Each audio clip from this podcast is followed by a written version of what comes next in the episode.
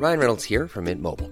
With the price of just about everything going up during inflation, we thought we'd bring our prices down. So to help us, we brought in a reverse auctioneer, which is apparently a thing. Mint Mobile unlimited premium wireless. Ready to get 30, 30, bit to get 30, bit to get 20, 20, 20, bit to get 20, 20, bit to get 15, 15, 15, 15 just 15 bucks a month. So, Give it a try at mintmobile.com slash switch. $45 upfront for three months plus taxes and fees. Promo for new customers for limited time. Unlimited more than 40 gigabytes per month. Slows. Full terms at mintmobile.com.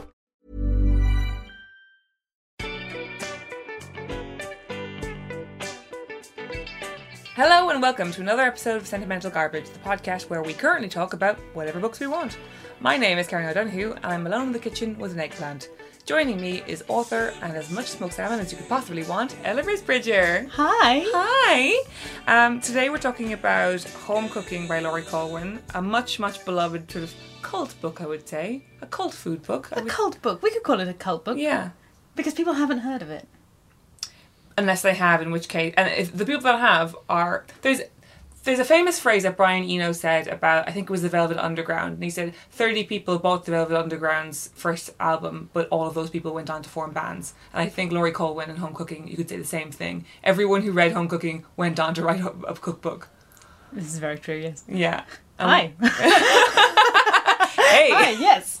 Um, my agent gave me this book as a signing present. I had never read before. Really? Yeah. I had assumed that this was like a formative part of your cookbook writing Well- thing journey. Sort of, in that I signed my deal with my agent when I was 21. So, and I Mm-hmm. think at 21 you're still young enough for things to be formative.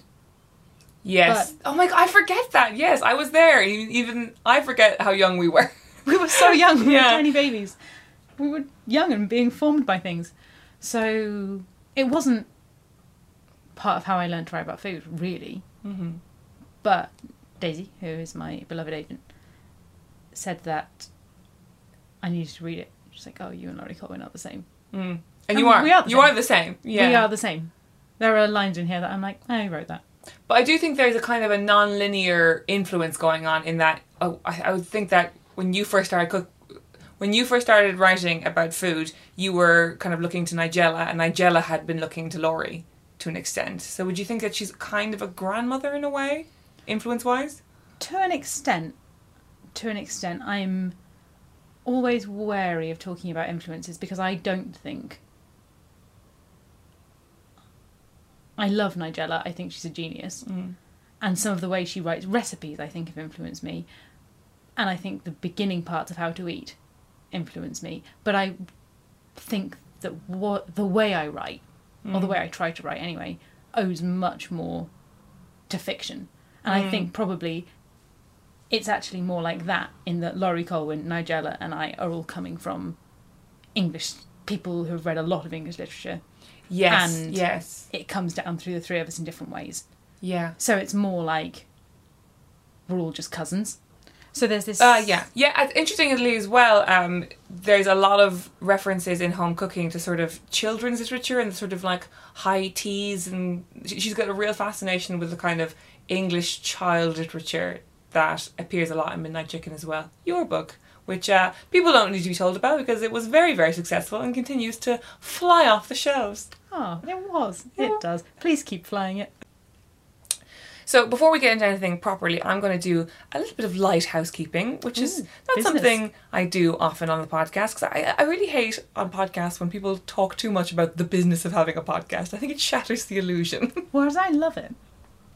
Maybe that's because I'm very new to podcasts generally. Possibly, I've been doing it for a while, and I think I've, I've I hear a lot of new people coming up being like, "So everyone, we're on a podcast today. Here's my podcast," and I find it off-putting, so I try to avoid it. But nonetheless, here is the housekeeping notes. Um, so while this cheeky old pandemic has been going on, um, Cheeky little panny D. cheeky little Benny D. Um, uh, I have sort of suspended normal service with the kind of various different guests coming in with romance novels that they love, and instead it's just been you and me talking about the books that we just like. Some of them have been on sort of genre, lots of them haven't been. We've had a great time. It's been a ride. I've loved it, and um, Oh, so too. in glad. Me too. I'm so I, glad. I too have had a lovely time. to have brought you into podcasting because like I, I just remember when we first did one you were you were so nervous coming in and now you're so confident and it's lovely to watch you blossom I love to blossom as a part-time co-host of popular podcast Sentimental Garlic. Well, go on. exactly and so what we're going to do going forward is that I do want to um, kind of continue with the normal service in terms of um or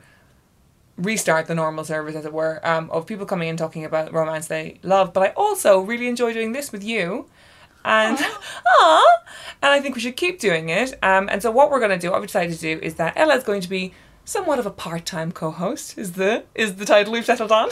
A lovely title. I'm gonna paint it over the door.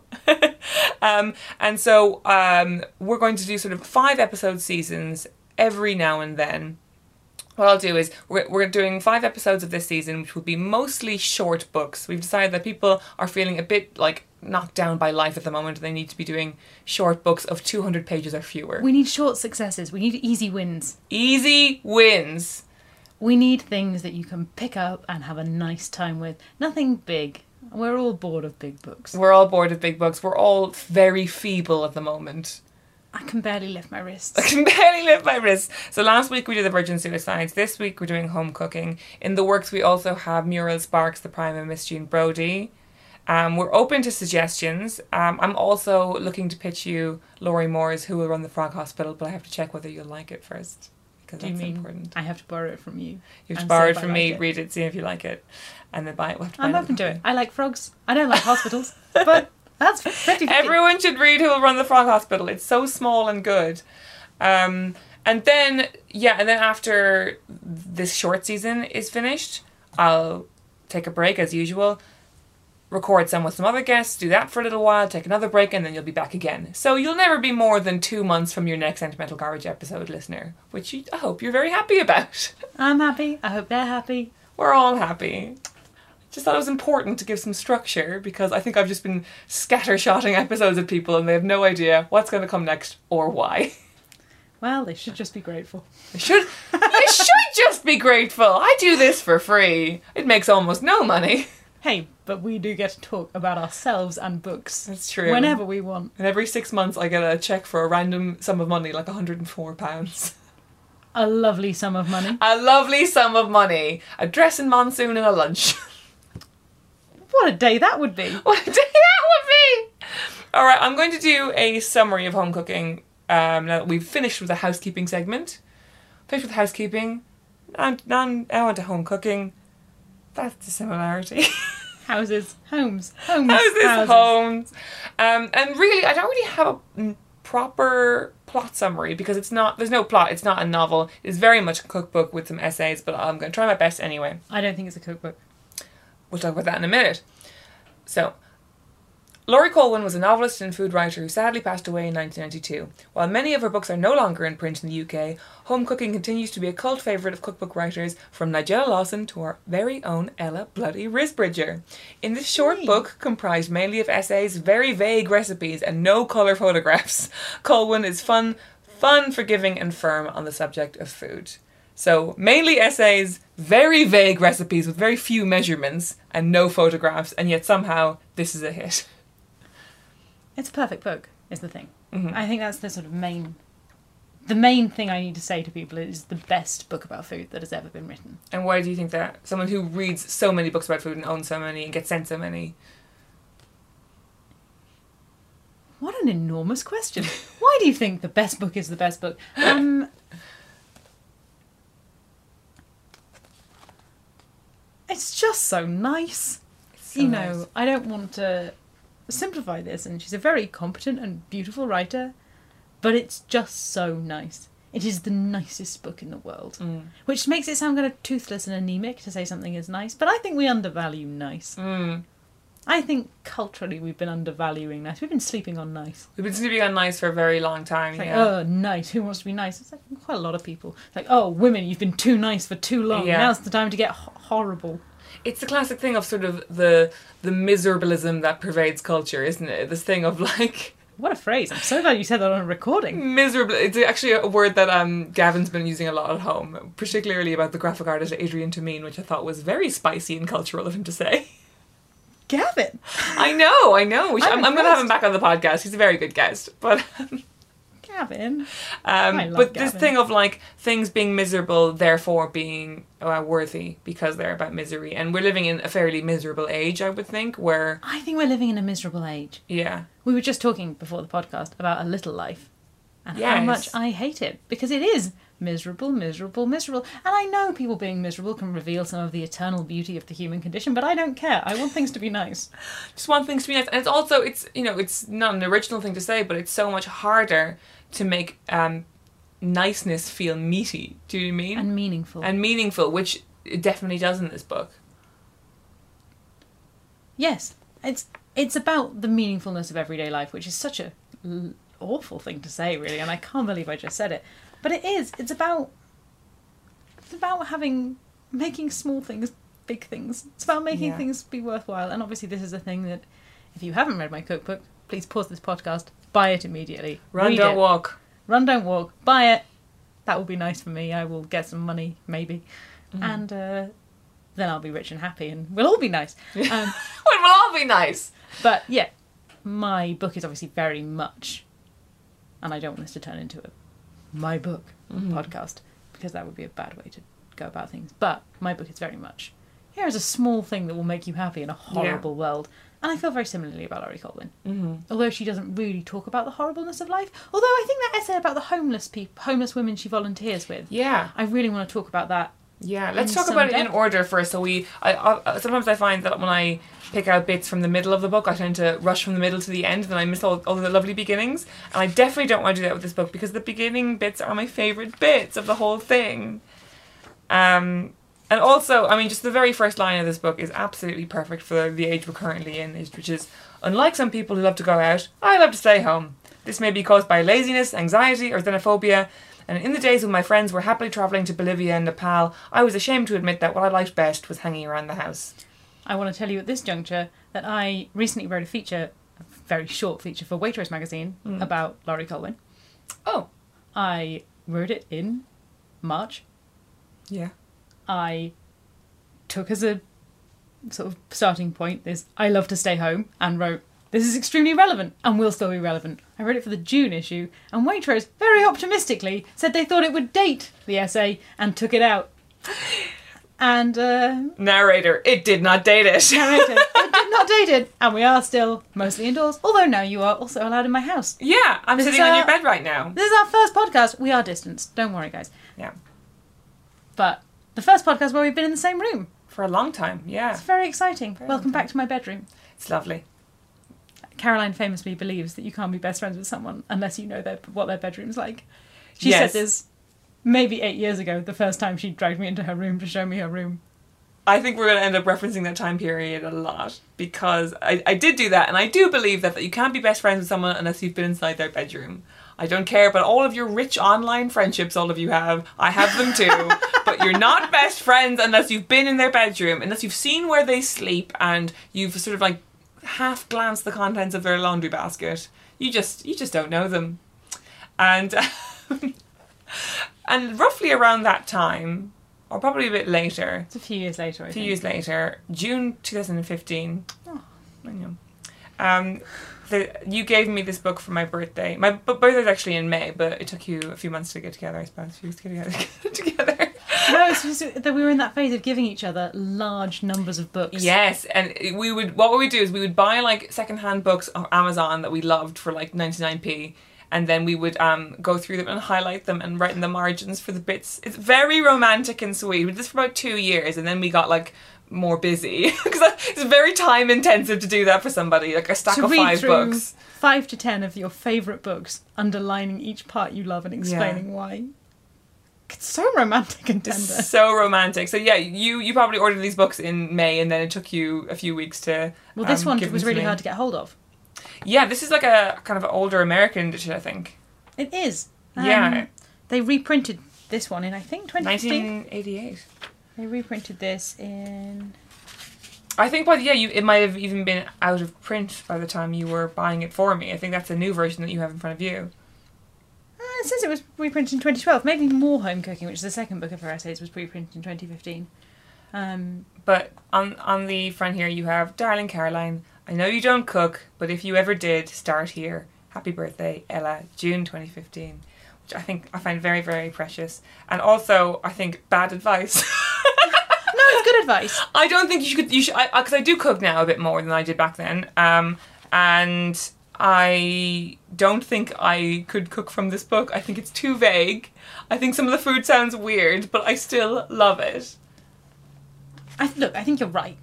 Obviously, Yeah. I think cooking from this book is a nightmare, but I don't mean cook the recipes from this book. I mean read this book Yes. to learn why you would want to cook, why cooking would be a thing that would fit into your life, and how. Like, there's this essay about her making bread, and she's like, "Ugh, I tried to make the first bread, and it took all day, and I got my friend to help me, and Yeah. we weren't allowed to do anything else, and the bread was fine. It was bread." Yeah, it was as good as you know anything from the shop.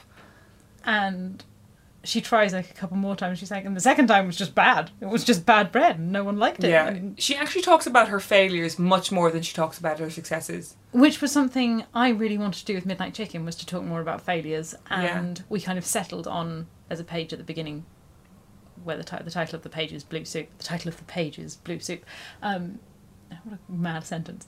but I really wanted more recipes for things that hadn't Yeah. gone wrong, and generally I kind of lost out on the vote of Yeah, people don't want to read about where you've gone wrong. I still I they disagree. do. I still think they do because that's my favorite part of this book. Parts. I think it's important to acknowledge Yeah. that cooking goes badly wrong for most people. I am really good at cooking, guys. She's I'm really so good. at cooking. Believe the hype. I am. I am correctly hyped for my cooking. I'm appropriately fetid. I am appropriately fetid for my cooking, and uh, it still goes wrong, even with recipes Yeah. like Midnight Chicken. The name of my book is Midnight Chicken. I have made the title recipe Midnight Chicken mm-hmm. literally thousands of times. Of times. And the other week I was cooking in someone else's kitchen and it was horrible. No, it wasn't horrible. Just wasn't what it's supposed to be. It was fine. It was a mm. chicken. Yeah. Uh. And I think like what you said at the beginning of this, which is that this is why you would you would start read this book to I guess appropriately psychologically place cooking in your mind Yes. before you begin cooking. I think that is actually the best bit of advice I had to receive this book. This is how accept failure. feels. uh, Yeah, accept this is that it's not going to be. I think everybody knows it's not going to be like Angela. It's not going to be like Nigel Slater. Everyone knows that, but nobody has a configure. If, everyone's if everyone's been cooked for their entire life by their very capable mothers, and then they're you know as I was when you gave me this book, twenty five, and sort of still kind of living on half frozen things and not really eating properly. I believe this was in the era of you sometimes eating lightly warmed microwave mash. I just love microwavable mash.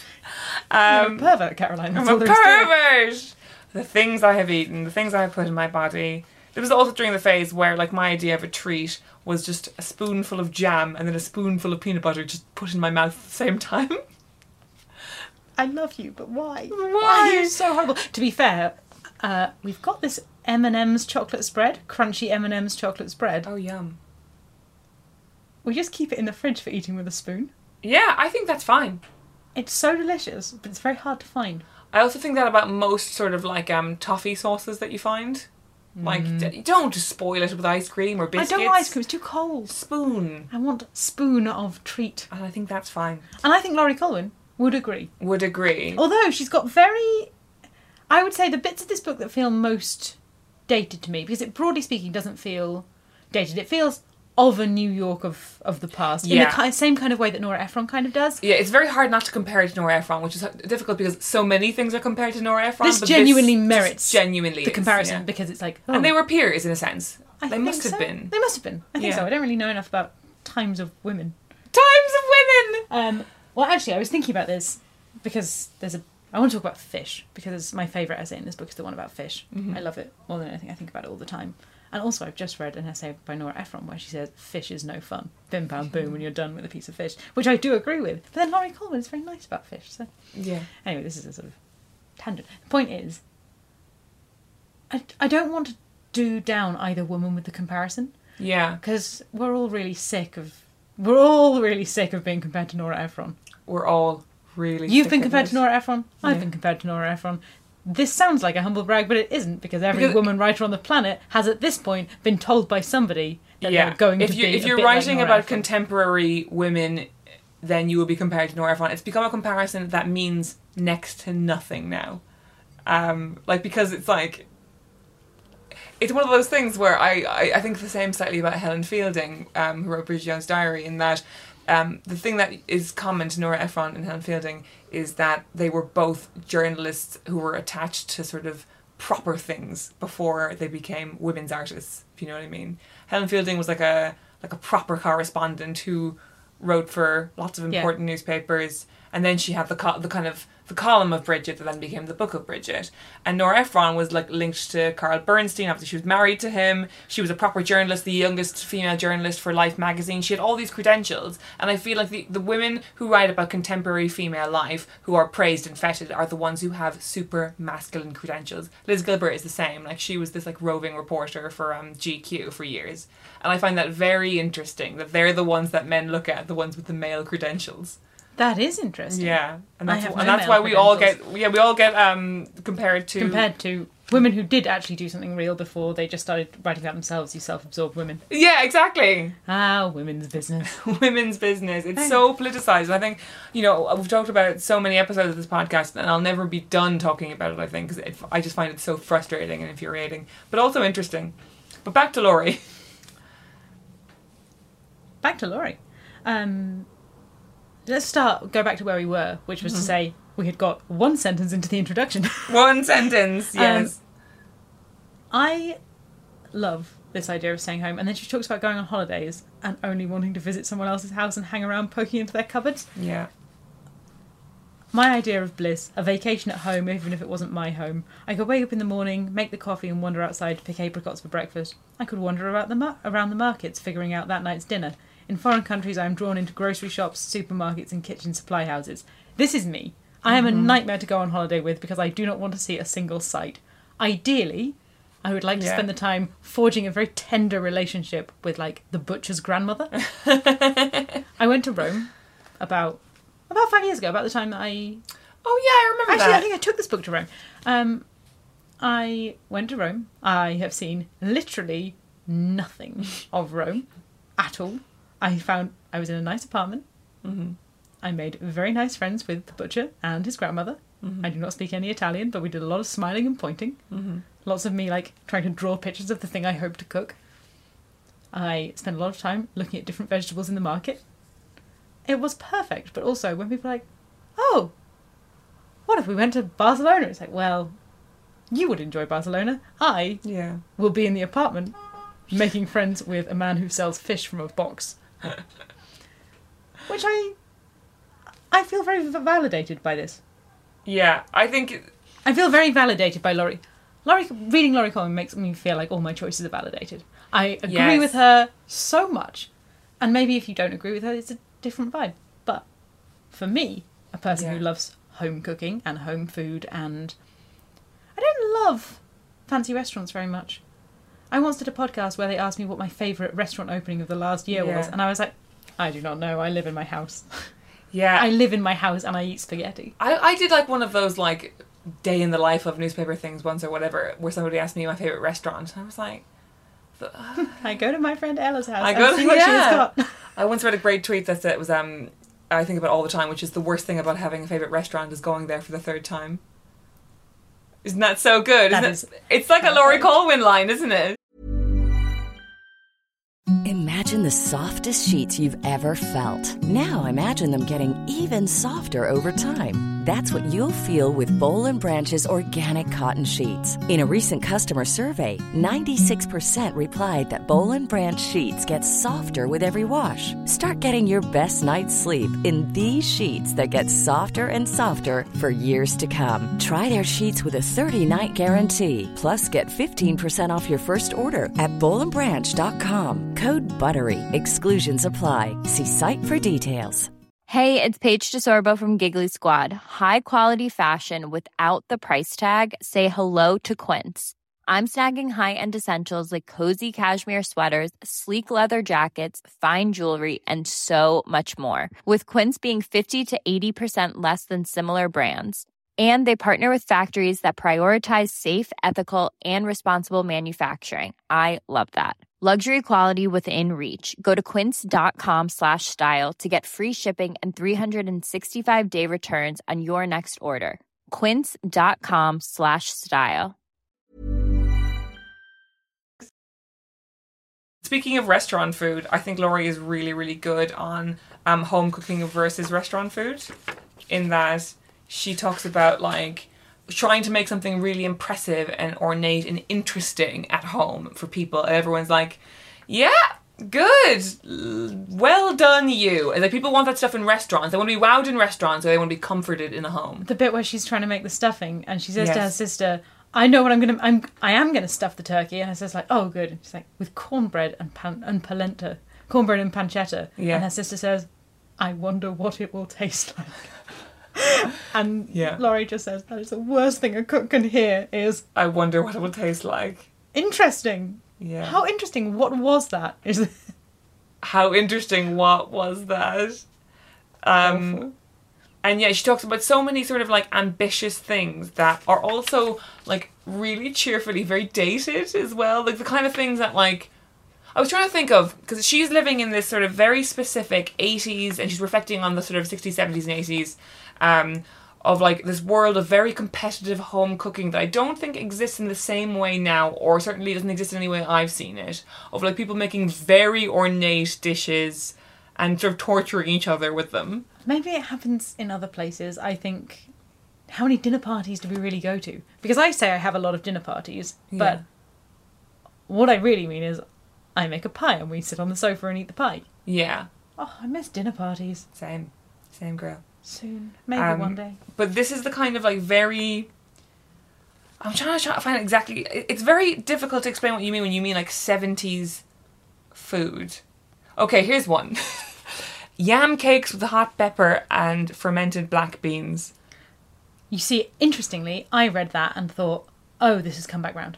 oh really so I you're more aware is- of food trends than i am I feel that this thing of black bean, this feels very like a little bit fusiony, a little bit using things up. I can see it on, uh, like simply What's it called? The food website, Kenzo, Kenzo, Lo- somebody Lopez. I can't remember. This is irrelevant to people who aren't in the food world. But there are certainly blogs where I'm like, I would read this Yeah. recipe. Food Cream, how about creamed spinach with jalapeno peppers that to me sounds fucking disgusting It does, but actually, once you read it, I think a lot of these things are about to come back round. What's interesting for me is the things she says are dated. yeah what does she what does she say is dated Oh, I wish I'd written it down. This is the problem with reading things on paper instead of on Kindle. You can't just search. Hmm. Um, what does she say is dated? I think there's a bit where she talks about like people don't like bread, people don't like. Oh, the diets. yes We're on a no fat, Yes, no fat, no salt. no fat, no salt diet, which is not a thing you hear about a lot now. Now it's no carb.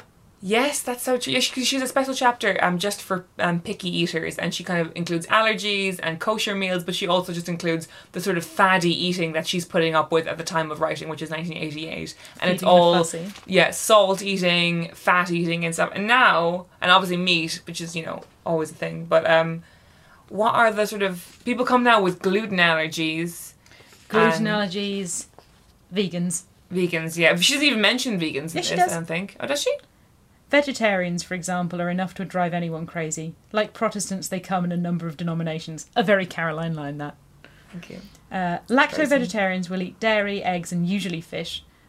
But some lacto-vegetarians will not eat fish. Vegans will not eat dairy product or eggs or fish. And some people say they are vegetarians when what they mean is that they do not eat red meat, leading you to realise that for some people, chicken is a vegetable.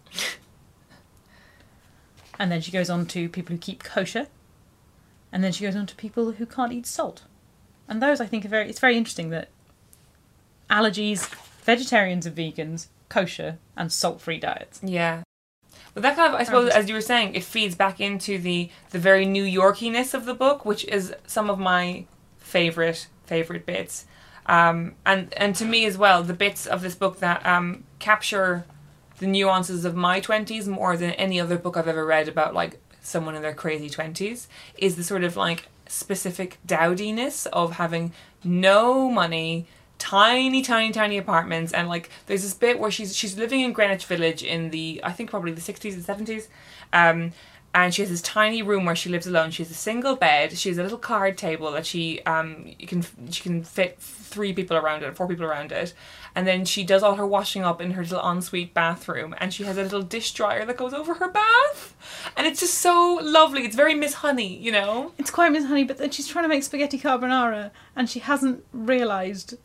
She only has two burners. Yes. Yeah. But she has to drain the spaghetti in the bathroom and then run it back to put the sauce on it, by which time the spaghetti's obviously gone a bit cold. It's ah. just gluey, and she's trying to entertain her former boss and his wife. his wife who kind of hates her anyway and oh, and Laurie. she's just sitting there like the wife is just sitting there in this like tiny little room like you get you brought me here to eat this kind of thing and it's it's a sort of very specific because when you think about like people being young and poor in their 20s like you either kind of conjure sort of a party girl image or you conjure kind of a, a Withnail and I sort of very masculine like chaos but what you don't see much of is very small cozy people being Trying very, very tiny hard. trying hard Which- being which, tiny For me, is our early 20s. yeah totally Yours and mine. yeah Like our shared intersection was sitting in my tiny flat. and it was so tiny It was.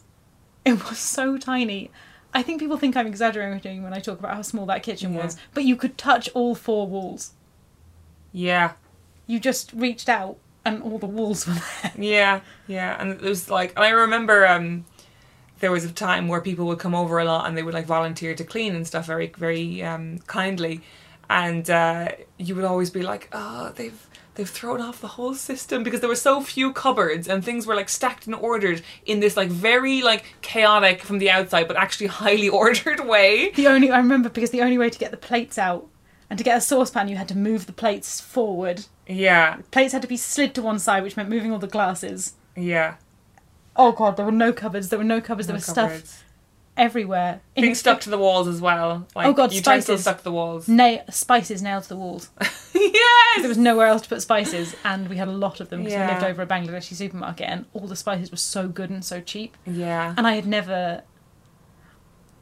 We were so young. I was 19 when I moved into that flat, Yeah.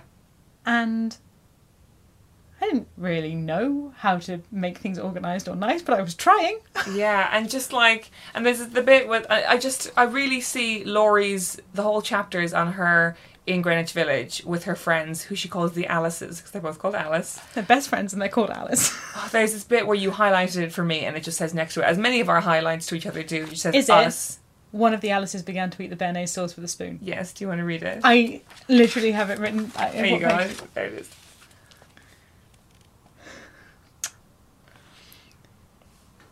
I had once enjoyed beef fondue. I felt it would be nice to replicate this dish for my friends. I served three sauces, two of which I made. One was tomato based and the other was a kind of vinaigrette.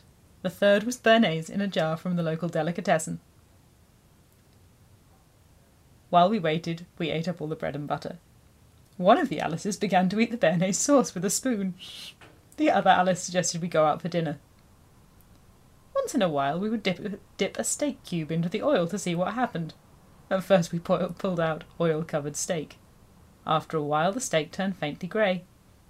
Finally, I turned one of my burners on high and put the pot on the burner to get it started. Thereafter, we watched with interest as our steak cube sizzled madly and turned into little lumps of rubbery coal. Finally, I sautéed the remaining steak in a frying pan. We dumped the sauces on top and gobbled everything up. Then we went to the local bar for hamburgers and french fries. Hmm. This is so. That to me is everything. I, I feel like I, I might as well have been there because that was exactly how we lived our lives for so One long. One of the Alices began to eat the béarnaise sauce with a spoon. That's me.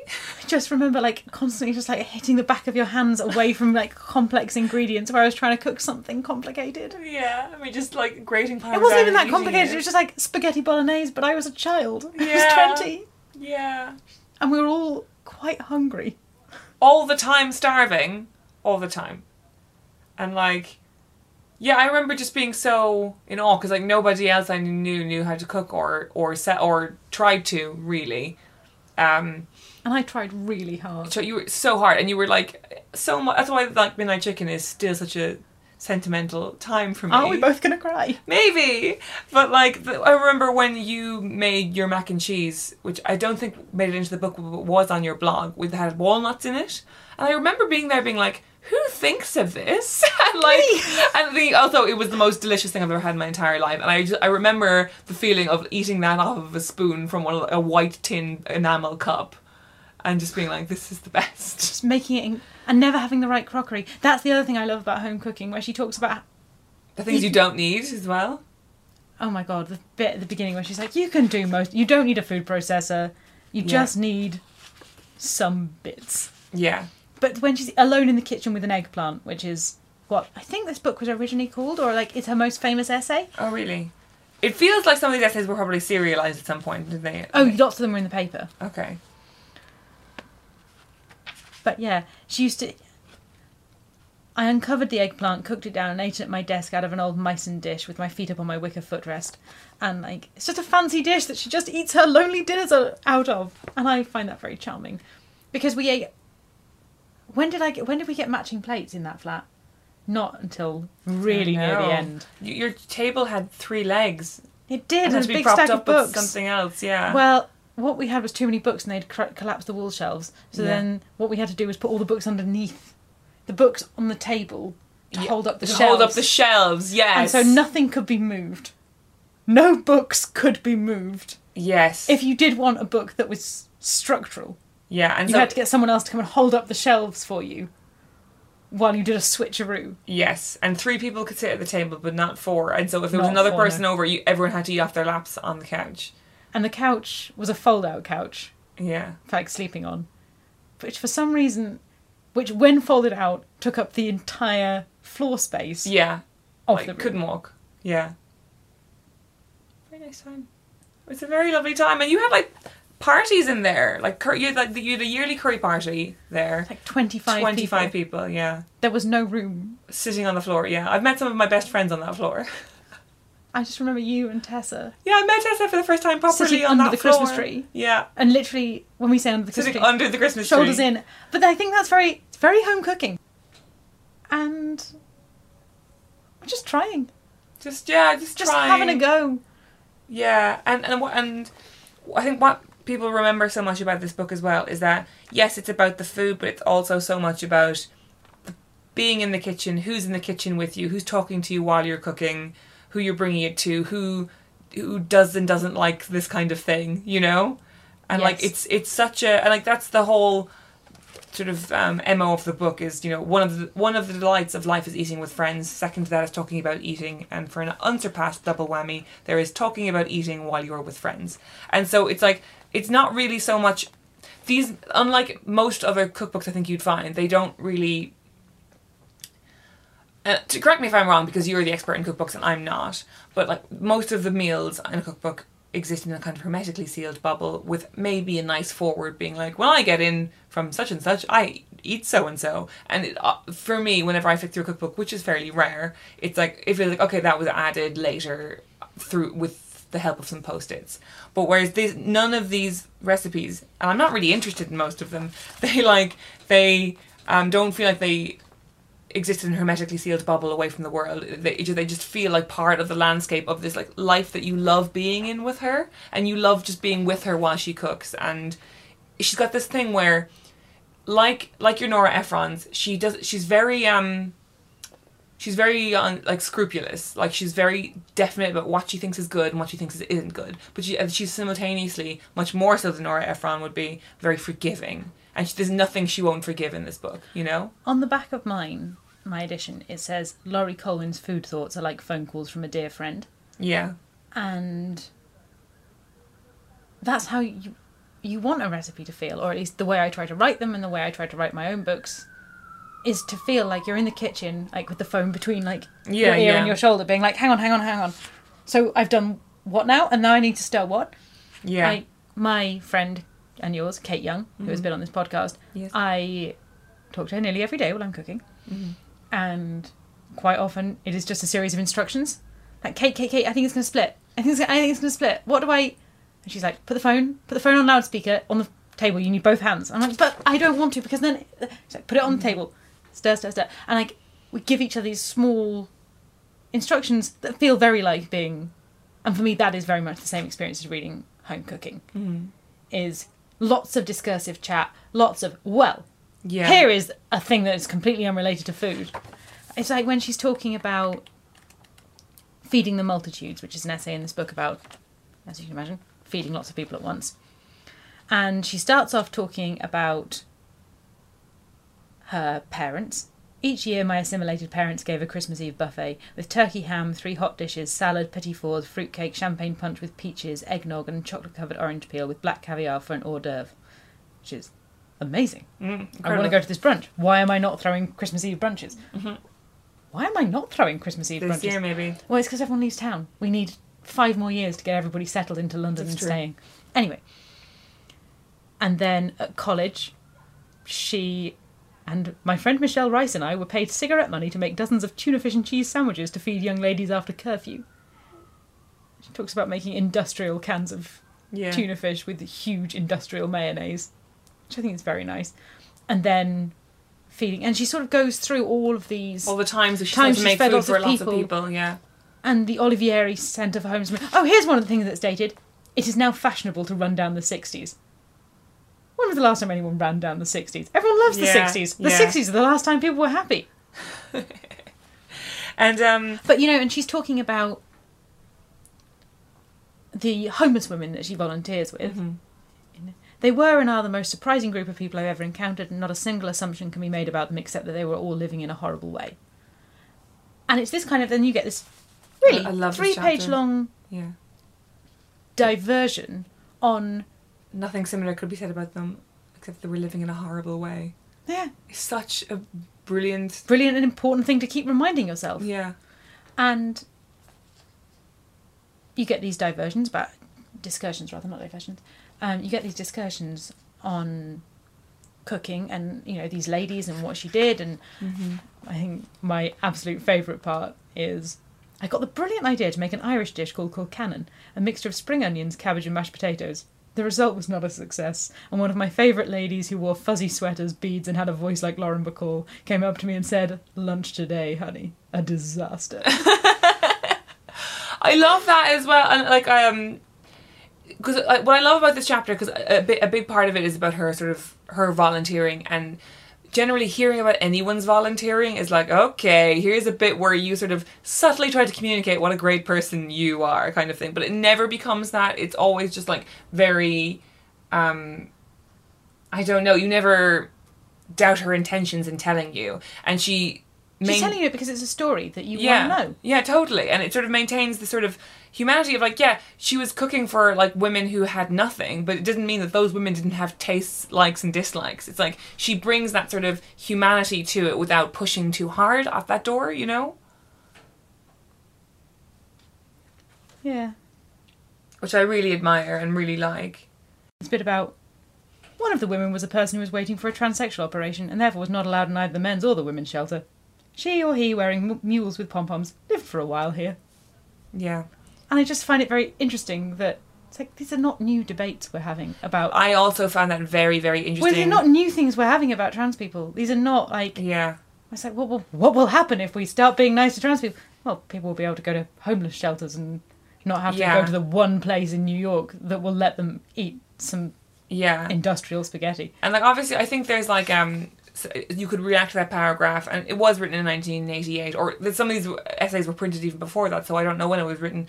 Um, and like the way she says, "Oh, he or she," um, you know, could be viewed in a kind of a dead naming or a disrespectful lens. But I think what Laurie Colwin is looking at is just like this is it is ridiculous, and it is ridiculous the way that. I had a really good conversation with you about this recently enough, and um, when people talk about like people when they talk about trans issues they always hold up this straw man debate of what about the women's shelters what about these women who are traumatized by penises or whatever and by by people who live in in um, you know assigned male at birth bodies and the answer to that is not let's decide who gets thrown on the street. The answer to that is let's get more funding for places th- that rescue vulnerable have- people, you know? and to be able to have discussions and to be like, I just,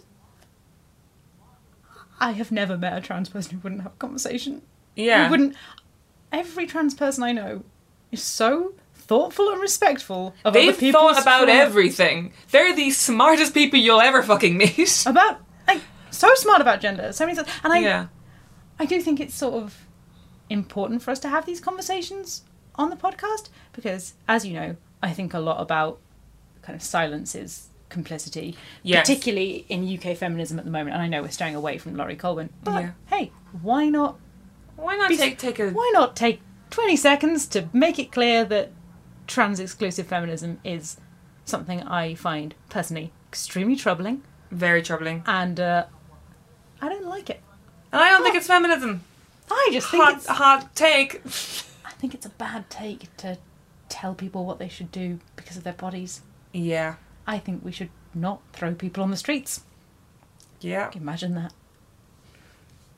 But Hard same. hard same. Anyway, I think Laurie Colwin's making the same point. Therefore, was not allowed in either the men's or the women's shelter. Yeah. I feel like, but it's interesting that these are not new, Yeah, this Problems. yeah, this is a conversation that people have been having. and I think in often 80s it framed sooner. as being a new problem. And I don't know if, I think all that happens is that the subject goes out of vogue for a while and then it comes back. But trans people continue to exist Yes, and always the have. whole time.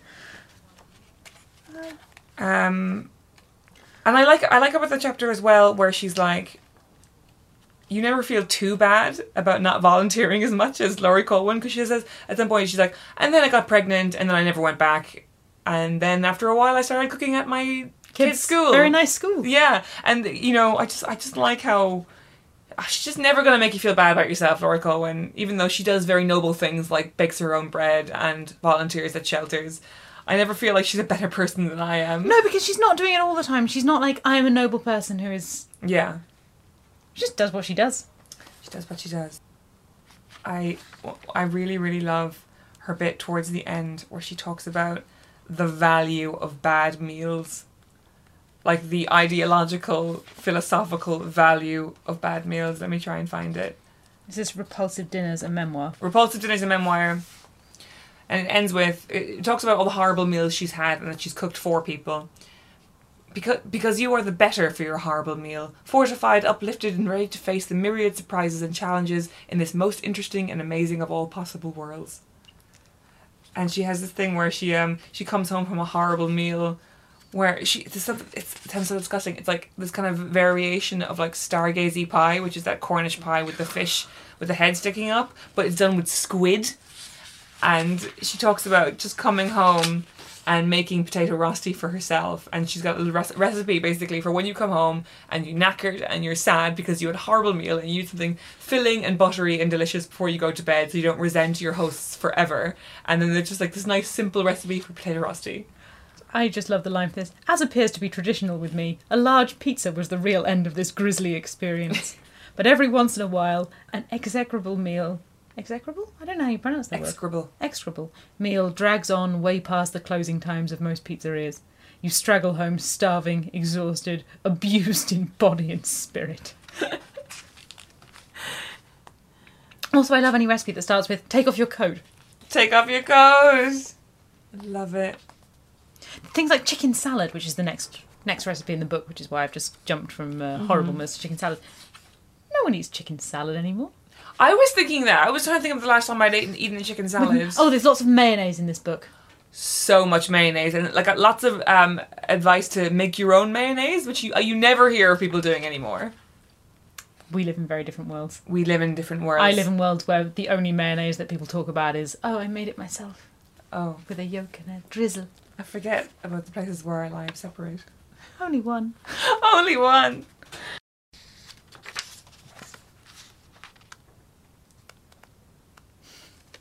What's happening here for the people listening at home is we're both now reading Home Cooking reading silently in company. cut the silences. which, it's fine. but I think there's something very telling about a book where both of us have a copy of it in our hands, and what we would ideally like to be doing is Just, just, reading and sighing. reading and sighing and being like, "Oh, do you remember? That was nice. I love how there's two separate chapters on kitchen disasters.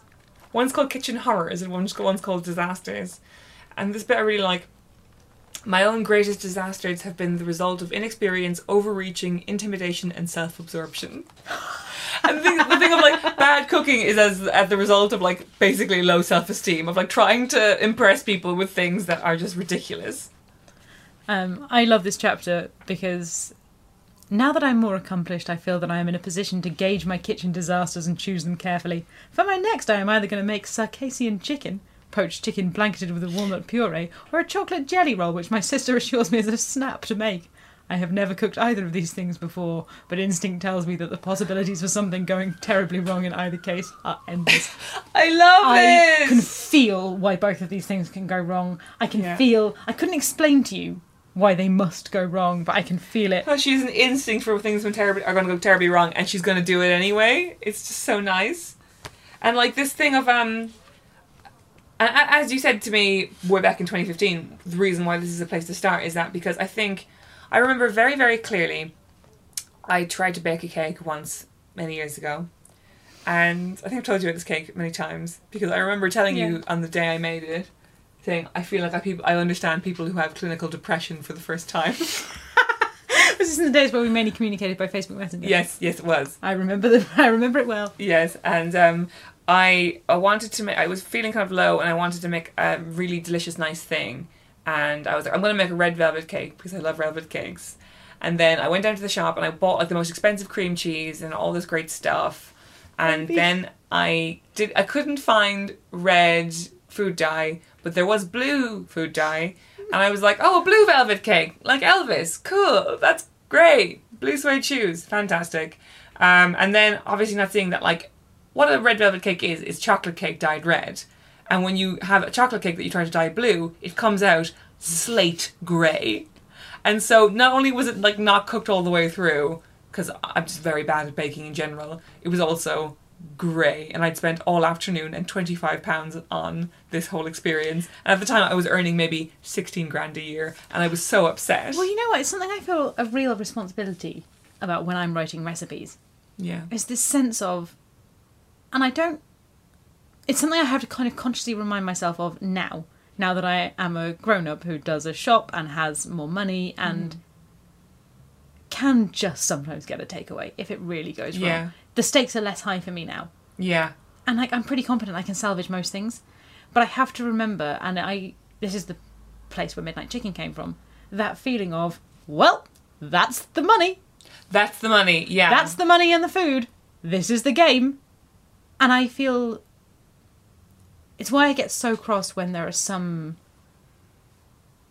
some cooks and chefs whose recipes I think have not been really rigorously tested. Mm-hmm. When I see a recipe and I think that can't possibly work, and why I respect so much the recipes that have been obviously tested to within an inch of their lives. Yeah. because you are playing with people's lives. You're playing. You are playing with people's lives. It's very well You put. are uniquely privileged in the world of writers to be physically affecting what people are doing with their money and their time. Oh my god, Both of which- this way. I find it a huge responsibility Yeah. because, and it's why I try very hard to reply to people when they're like, "This went wrong," Mm. because I feel this sense of you are trusting me to make this day okay. You are trusting me to, with this thing that can completely ruin your day if it goes wrong. Completely ruin your day. Yeah. And I, I said at the beginning of this podcast, I recently made this chicken that went. It was fine. It just wasn't midnight chicken. It was like it was an okay roast chicken. Mm-hmm. It wasn't that good. I, honestly, I was so sad. yeah. It I had- really makes I you have- so upset I and have depressed. made that chicken one million times. I was cooking it for somebody who is in no doubt about my cooking skills. I am in no doubt about my cooking skills. It made, oh, as I say, I'm in a financial position to be like, fuck it, getting a takeaway. Mm-hmm. Who cares? But the actual tears in my eyes at the waste of time and Yeah. effort. I'd been to Sainsbury's. I had to put a mask on because this is the world now.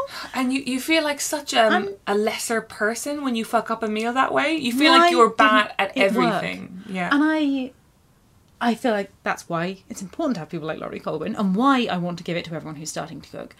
To say, well, you won't believe how badly and often things yeah. go wrong. How badly and how often. Yes. And why I feel this big responsibility when writing a recipe to test things over and over again. And to give, frankly, too much detail. Mm. My recipes are very detailed. in a way that sometimes now I'm like, why? So I've just read the audiobook for Midnight Chicken. Mm-hmm. And reading it now, it seems like, why have I bothered to spell this out? Why have I bothered to spell out how to chop this carrot? Yeah. And it's because I wrote it from a place of having just learned to chop a carrot. Yeah. Yeah. I wrote it from a place of getting a cookbook and being like, diced carrot, eh? I, I guess it means to the the size of di- dice. The size of dice. Does it need to be all square Yeah. or just a? Like, is this a ruler job? Is this gonna? Do I need a ruler and a scalpel, or can I yeah, just? this is this is my big thing of like, and Laurie says this as well in the book of like this whole thing, this myth of if you can read, you can cook, because like not not taking into account this thing of lots of cookbooks have a shorthand that is totally alien to people who don't cook every day, and it's like I, when it's like add water to cover, uh, I'm like what? How much though? Like until like cover it and then and then what? Like that that whole. There's Yeah. so many linguistic things where I was just I, with cooking that I found so confusing, which is why the only person that's taught me how to cook is you. I uh, I've loved teaching you how to cook. Um, It's been lovely. I feel like a much better person for it, but I don't think I would have been able to do it without the help of you. Well, and you have to want to learn to cook, and you Yeah. have to be taught to cook by somebody who wants to cook in the way you want to cook. Yes. Because she talks in this about the loveliest scrambled eggs I have ever had were given to me by a not crazy young man, an English man who insisted that scrambled eggs should be made in a double boiler. The result is a cross between a scrambled egg and a savoury custard, and if you happen to have about 40 minutes of free time someday, it is certainly worth the effort. Stir as in boiled custard until you feel either that your arm is going to fall off or that you are going to start to scream uncontrollably. it's perfect, It's so good. but like she acknowledges if you have 40 Yeah, minutes. this is a faff, and she's very quick, quick to say this is a faff and don't bother if you can't be bothered. Yeah, recipes are really hard. Recipes are very, very difficult. Yeah. And I think that's what people, when people react badly to cookbooks, is because they presume a kind of an ease. And when you, when like, when a very confident cookbook writer is like, tra la la, just do this, this, and this, and then everything will be lovely, you do feel, I do think people often feel very judged by cookbooks in that way, because they feel like they're so, they're such a bad student, you know? It's that sort of bad, messy, scruffy person at the back of the class who's getting everything wrong. And because that there's so and there's a possibility people. for becoming actually messy and sticky and making Yeah. your house messy and sticky for no reason. There are such high stakes involved. Yeah. And I, I know that's ridiculous to say about food, but they are high stakes. Most of the time, the high point of the day is one of the meals. Yeah. Most of the time, the thing you're like, oh, but at least there was my delicious Pret sandwich. Yeah. At least there was some tea and biscuits. At least there was my fancy four course dinner. Although, four courses, that's the other thing about this book that feels dated to me, is Mm. the number of multiple course dinners. Yes, people coming over for multiple course dinners, yeah. Whereas now it's like people come over for some crisps beforehand, and then big main, and then maybe a shop pot dessert. Well, that's what interests me. I wonder whether. Readers, please write in. Hmm. Whether in other places and in other social groups, there are still people cooking courses. big courses Yeah. for dinner. I find no joy in cooking multiple course dinners. At all. I love to cook. I like cooking at most two courses. Yeah. I get no. I get nothing out of the idea of here is a four course meal of which I have had to make every course. It makes me feel so tired, and all I can think about is the washing up. Yeah.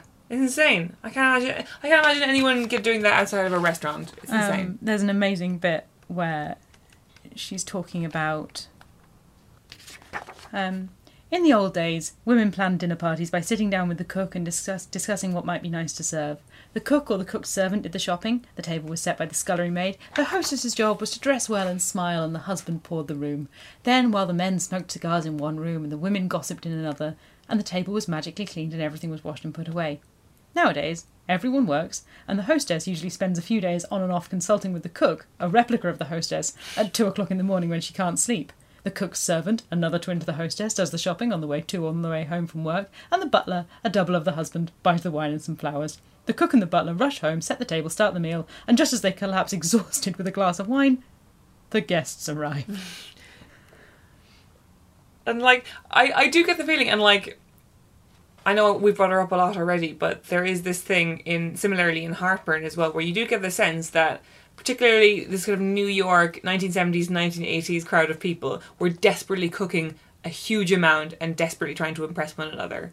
Like I do think that this is a, a very specific thing that has faded out of fashion. I'm trying to think if my parents had dinner parties. They definitely did. And I did think I think there was multiple courses. Mine did with dinner, mine did Yeah. with multiple courses, but they also had lots of people like people back from the pub on like a Friday night. Like they would go to the pub with their friends Mm-hmm. on a Friday or a Saturday night, and then like three or four couples would come back and they would eat a curry. yeah. Like sometimes something else, but mostly they would eat a curry. Occasionally someone else would bring Yeah. dessert. Their dinner parties where it's like the table is laid. Yeah. My mum is having a bath and she smells like Chanel number five. Yeah, mum's wearing a black dress. Is there anybody more beautiful than your mother when you're uh, seven? So And amazing, she's wearing isn't perfume. it? It makes you you're so in awe and so afraid. Because you're like, she's gonna leave us forever? Why would she stay? She's so glamorous. That's exactly how I remember thinking. I'm just like, wow. wow, she's amazing. She's the And most beautiful person I've ever. and like that thing of we've talked about this a lot before, but like that thing of when she comes back from somewhere and her hair smells all cold and like night and like perfume. It's like And the best feeling Do you know what? I think this is a lovely segue into talking about. So much of this book is about her young daughter, yeah. which is so sad when you think that she died four years after this book was yeah, published. Yeah, so young, 48. So young. But there is so much love there for her daughter, and when she's talking about her daughter eating the fish, and I, Yeah. like, I will know something. I will never forget my daughter's delighted yeah. expression, delight, expression of delight and surprise the first time she ate a zucchini. Yeah, zucchini flowers as Yeah. well. It's the like- most delicious. And, And she talks about um when you're as you get older and your palate matures, and then watching her daughter like taste like smoked salmon for the first time, and like seeing her eyes light up and being like, "Oh, that's what I like when your palate is clean." and then yeah, and when she she talks about eating this meal that made her laugh because it was so delicious. Oh. I've had meals like that, and it's always just like, how can this be? I ate an apple once when staying with Kate Young in the countryside, and she's like, this tastes like apples. This tastes like an apple. And there's one of my favourite sentences in all food writing, which I'm going to read now. Hmm. You're going to listen. I'm gonna listen. which is from the essay Fish, which I love and has been largely what we've been quoting from in this last bit of this podcast. Part of the experience of being a parent is the re experiencing of your own childhood. And as I watch my daughter taste her first this and that, which in New York City means our first shiitake mushroom, falafel, plate of hummus, tree ear, bamboo shoot, or chocolate mousse, I remember back to that time when my palate was clear and unsophisticated.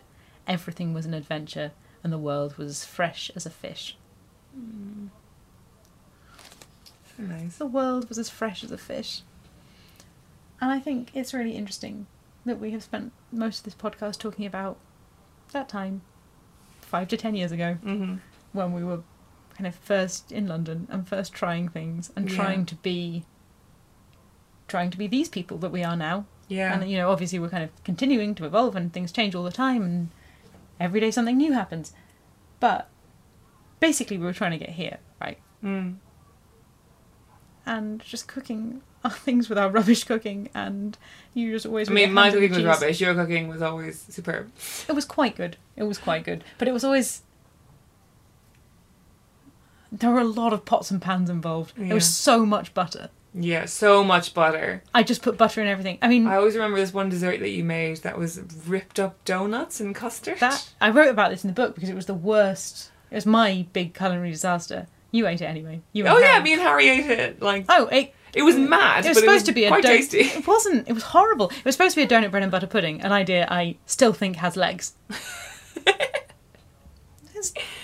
It's And what, what it was just like a bag of donuts from Sainsbury's. They should ripped. have been torn up, and then the custard should have kind of soaked into them. Mm-hmm. What happened was it turned into sort of sweet scrambled egg Yes. with old, with donuts floating in it, and I wanted to put it in the bin, but Caroline. You were so upset, and then you you were like you could tell you were like almost sort of on the brink of crying, and Well, you were just like a waste. welling I up. It's such a so waste. hard. But then me and Harry were just like, well, we're having a great time. Harry Harris.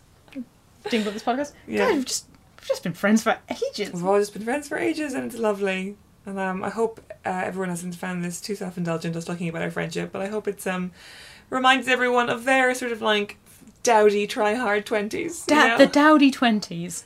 the thing. where you're just trying to be a person. Here's the thing. I've read a lot of books, a lot of great books about people who had very like sexy and adventurous twenties, and uh, God, I love them. They're great. But I, my my late teens had a bit of sex and adventure. My early twenties were mostly being very poor, eating shit, eating shit clothes, wearing shit clothes, eating things that were too nice for for where I was in life. Just sitting in that grubby little flat, yeah. always in the dowdy clothes, being like, well, our sex and adventure years are behind us. We've left them behind in our late teens, Yeah. and now in our early 20s, we will try and make something nice. This is something I am obsessed with. That that period that you enter into in like age sort of like twenty to twenty four, when like all your sort of teen sex appeal, you lose faith in it completely, and you're sort of that that sort of like confidence you found as a, as a kind of a upper sixth sort of whatever, and it's just kind of complete. And then you're just like interning or you're just assistant work or whatever, and all of your clothes are from TK Maxx, but like from like but bad TK Maxx. Do you know what I mean? The weird ranges. weird range, Like always we've got no wearing, taste. All, all, here are the colors I wore: emerald green, like dark emerald green, burgundy, navy. Always like with weird prints, Jewel of, like, tones. jewel and jewel tones. Why were we wearing jewel tones? Just uh, very like, literally the things that a woman who was like organizing like a Macmillan coffee morning would wear. and there's nothing wrong with that. But, if you're 23, it's weird. it's baffling. It's a brief period in the lives Yeah. of many young people where they just need to be grown up. yeah, but they they overshoot the runway. You're just trying to work out. But you're trying to work out what it means to be a grown up and what it Yeah. means to have friends and what it means to be a person. And like she talks in this book about how people don't really learn to cook anymore because people everyone has jobs. Yeah, And what that means is at some point in your late teens or more realistically early 20s, you have to start trying and being like, what do grown ups eat? What do we Mm. Feed each other as grown ups? Yeah, because when you're a teenager, it's very much like I, I always think about this this as well. That meal when you're a teenager, when you come home and that few hours before anybody else gets home, like your parents get home or whatever, and you make yourself your thing. Do you know what I mean? Yeah, yours would- was horrible. Mine was turkey rashers under the grill, um, and then in, in a sandwich with lots of ketchup. I thought you said yours was pot noodle in a sandwich. Oh no no no pot okay no um super noodles curry super noodles on a bagel with peanut butter toasted bagel with peanut butter. It's great. It's horrendous. It's great. What was your I don't know. Because I just used to get cheese bread on the way home. cheese bread? Cheese bread, it's like a Lebanese thing. Oh right. And I grew up in Dubai. Everyone. It was just like it's the most delicious thing in the world. I think its proper name is like manakish, but it's like imagine a pitta that's kind of softer and mm. pillowier, and on the top of it is this cheese. You can't get it in England, but it's kind of like a combination of imagine halloumi, but it's mozzarella. Oh wow. It's very salty and soft, and I used to put extra salt and pepper on it, and then it's folded in half, and then if you're me, you microwave it in the school microwave. Because you've got a you've got a, you've got a microwave and a kettle. Don't worry about it. microwave. Got a microwave and a kettle in the sixth, in the common room. Don't even. Well, only we can use it. Not Only we the- can use it. Not anyone younger than us. Perfect. Um, I think we should leave it there because we've been talking for a long old time. You can cut it down, or maybe you won't. Um, yeah, so we're going to be continuing with short books this series. We're also going to do one bonus episode on Scenes of Graphic Nature, which is my novel that is out now. Is it out now? I mean, it's out. Well, when this episode goes out, it'll be out. Oh. oh, that's how time is. Ah, time. Um, so everyone, please buy that and read it so you can enjoy us talking about it. What? What fun! What what fun! and um, you know, this has uh, been a long advertisement for Midnight Chicken as well as home cooking. So buy that too. Please buy that. It's a long time since I've done a plug for Midnight Chicken. Um, Yeah, please do buy my book Midnight Chicken. I hope you really like it. you will. Bye. Bye.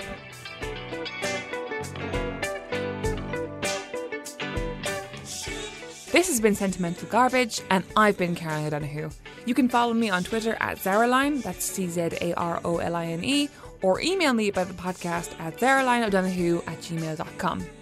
This has been a Justice for Dumb Women podcast. Thanks to Harry Harris for the jingle, Gavin Day for the logo, and ACAST for the recording space.